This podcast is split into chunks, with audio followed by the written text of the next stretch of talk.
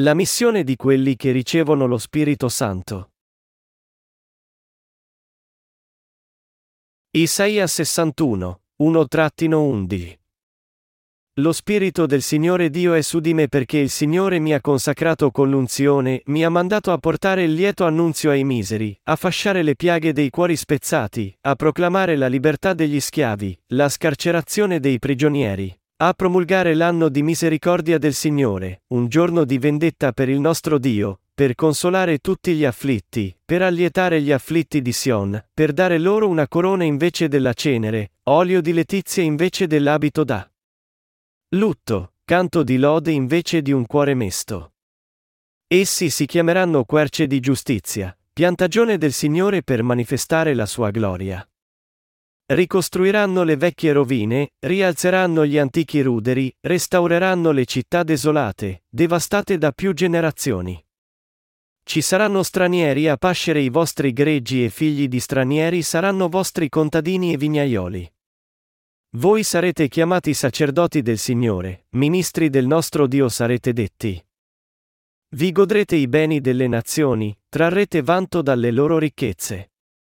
Perché il loro obbrobrio fu di doppia misura, vergogna e insulto furono la loro porzione, per questo possiederanno il doppio nel loro paese, avranno una letizia perenne. Poiché io sono il Signore che amo il diritto e odio la rapina e l'ingiustizia, io darò loro fedelmente il salario, concluderò con loro un'alleanza perenne. Sarà famosa tra i popoli la loro stirpe, i loro discendenti tra le nazioni. Coloro che li vedranno ne avranno stima, perché essi sono la stirpe che il Signore ha benedetto. Io gioisco pienamente nel Signore, la mia anima esulta nel mio Dio, perché mi ha rivestito delle vesti di salvezza, mi ha avvolto con il manto della giustizia, come uno sposo che si cinge il diadema e come una sposa che si adorna di gioielli. Poiché come la terra produce la vegetazione e come un giardino fa germogliare i semi, così il Signore Dio farà germogliare la giustizia e la lode davanti a tutti i popoli. Qual è la missione di quelli che ricevono lo Spirito Santo? È predicare il Vangelo dell'acqua e lo Spirito a tutte le persone del mondo. Cosa deve fare una persona che ha ricevuto lo Spirito Santo? Deve predicare il Vangelo dell'acqua e dello Spirito a tutti. Dio affidò il meraviglioso Vangelo della rinascita d'acqua e di Spirito a quelli che hanno ricevuto la presenza dello Spirito Santo. Quelli che furono perdonati per i loro peccati davanti a Dio ricevono lo Spirito Santo. Allora perché secondo voi Dio concede il dono dello Spirito Santo a loro? Per dare loro la garanzia finale che li ha resi suoi figli, egli dona loro lo Spirito Santo. Egli desidera anche aiutarli a superare Satana. Egli fa sì che coloro che sono stati perdonati per i loro peccati e che hanno ricevuto la presenza dello Spirito Santo facciano quanto segue. Egli li fa predicare il lieto annunzio ai miseri. Quali sono le buone notizie per i miseri? È il Vangelo dell'acqua e dello Spirito. Dio ordinò a quelli che ricevettero la presenza dello Spirito Santo di predicare il meraviglioso Vangelo ai poveri. Quelli che ricevettero lo Spirito Santo, poiché hanno la speranza del cielo, non sono mai soddisfatti delle cose sulla terra. Dio concesse il Vangelo dell'acqua e dello Spirito ai poveri e li perdonò per i loro peccati. Egli poi concesse loro la presenza dello Spirito Santo e li fece entrare nel mondo eterno. Dio ordinò ai giusti di predicare il Vangelo dell'acqua e dello Spirito ai poveri. Egli li persuase anche a diffondere la fede in Dio e in Gesù. Il motivo per cui Dio ci diede lo Spirito Santo fu di predicare la buona novella abbondantemente ai miseri del mondo. Egli ci manda a sanare i cuori spezzati. In che modo nostro Signore sana le nostre menti? Egli sana i cuori spezzati con il Vangelo dell'acqua e dello Spirito. Ci sono molti che hanno il cuore spezzato. Per loro, la vita non ha senso, e la loro giustizia è andata in rovina. Essi hanno vite umili e penose per via dei loro peccati.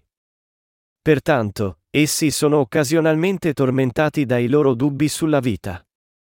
Tutti gli uomini desiderano vivere con grazia e vogliono godere la prosperità nel loro corpo e anima, ma questo non avviene facilmente come quando le persone sono state derubate da tutti i loro possessi dai ladri.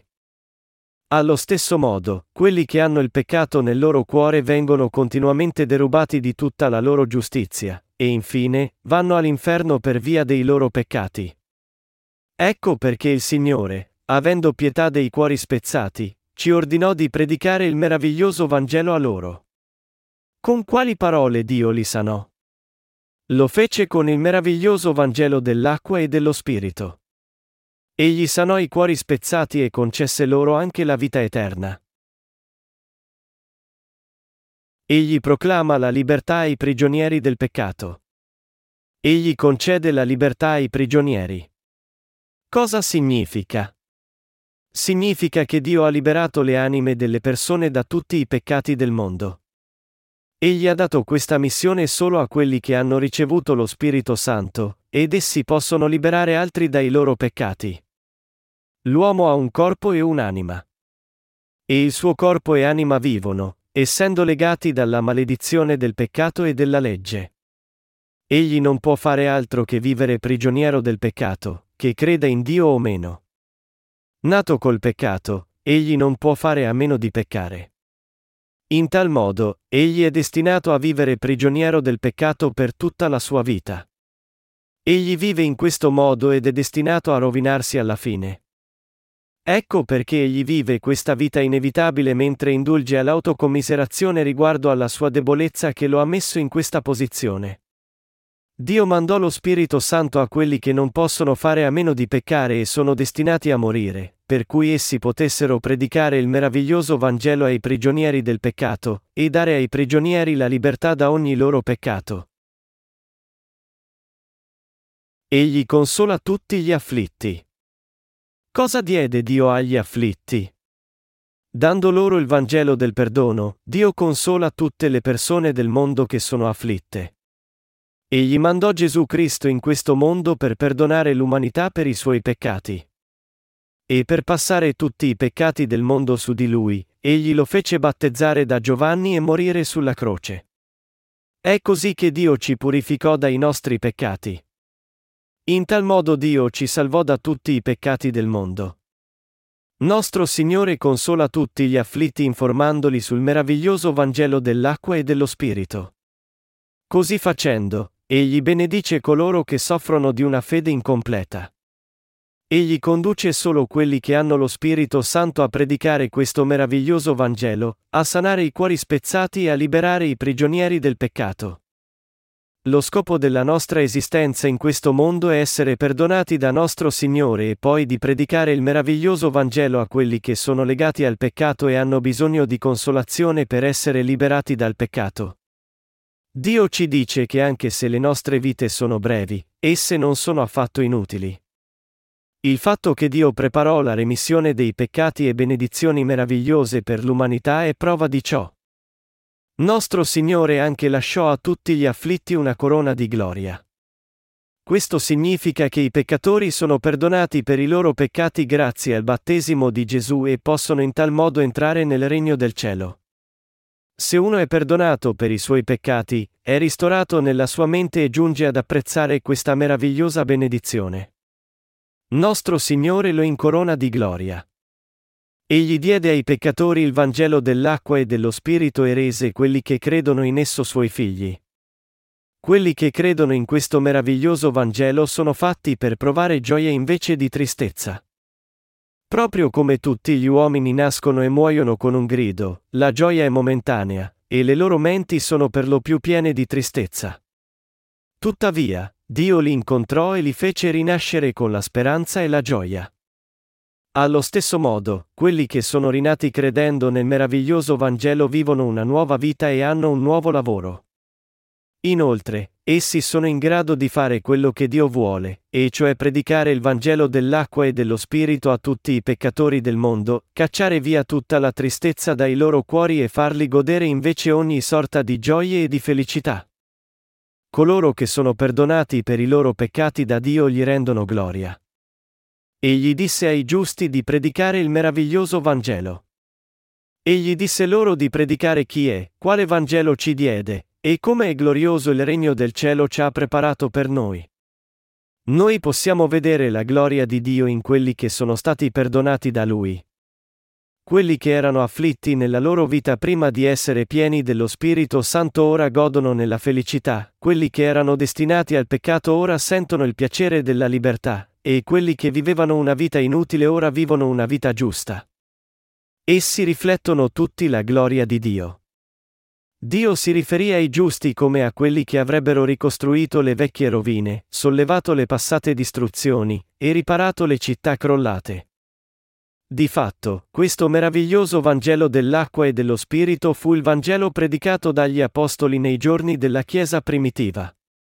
Gesù fu mandato nel mondo circa duemila anni fa. Il meraviglioso Vangelo dell'acqua e dello Spirito era stato predicato in questo mondo fino al 300. Il Vangelo predicato dai giusti oggi è lo stesso Vangelo dello Spirito Santo, che gli Apostoli predicarono in quel tempo. Tuttavia, ai primi del IV secolo l'impero romano, quando Roma fece del cristianesimo una religione di Stato e diede ai suoi cittadini libertà di religione, il Vangelo del battesimo di Gesù fu macchiato e scomparve gradualmente. Fu dopo di ciò, quando il cristianesimo come religione ufficiale divenne sempre più prospero, che proprio le persone che predicavano il vero Vangelo scomparvero. Perché era cambiata la fede di quelli che credevano e predicavano il vero cristianesimo e il vero Vangelo? Dopo che cristianesimo era diventato una religione di Stato dell'impero romano, i cristiani furono liberati da varie restrizioni e giunsero a godere gli stessi privilegi dei cittadini romani. I cristiani furono allora in grado di sposare nobili romani, e poterono anche entrare nel servizio del governo. Per via di questo privilegio, la loro fede fu ridotta da una fede di resurrezione a una mera religione. Da allora in poi, il meraviglioso Vangelo dell'acqua e dello Spirito scomparve, e iniziò a fiorire una forma ridotta di cristianesimo secolarizzato. Dio comanda a noi, ultimi cristiani al tempo del suo imminente ritorno, di predicare il meraviglioso Vangelo dell'acqua e dello Spirito che fu in rovina per tanto tempo, e in tal modo salvare l'umanità dai suoi peccati.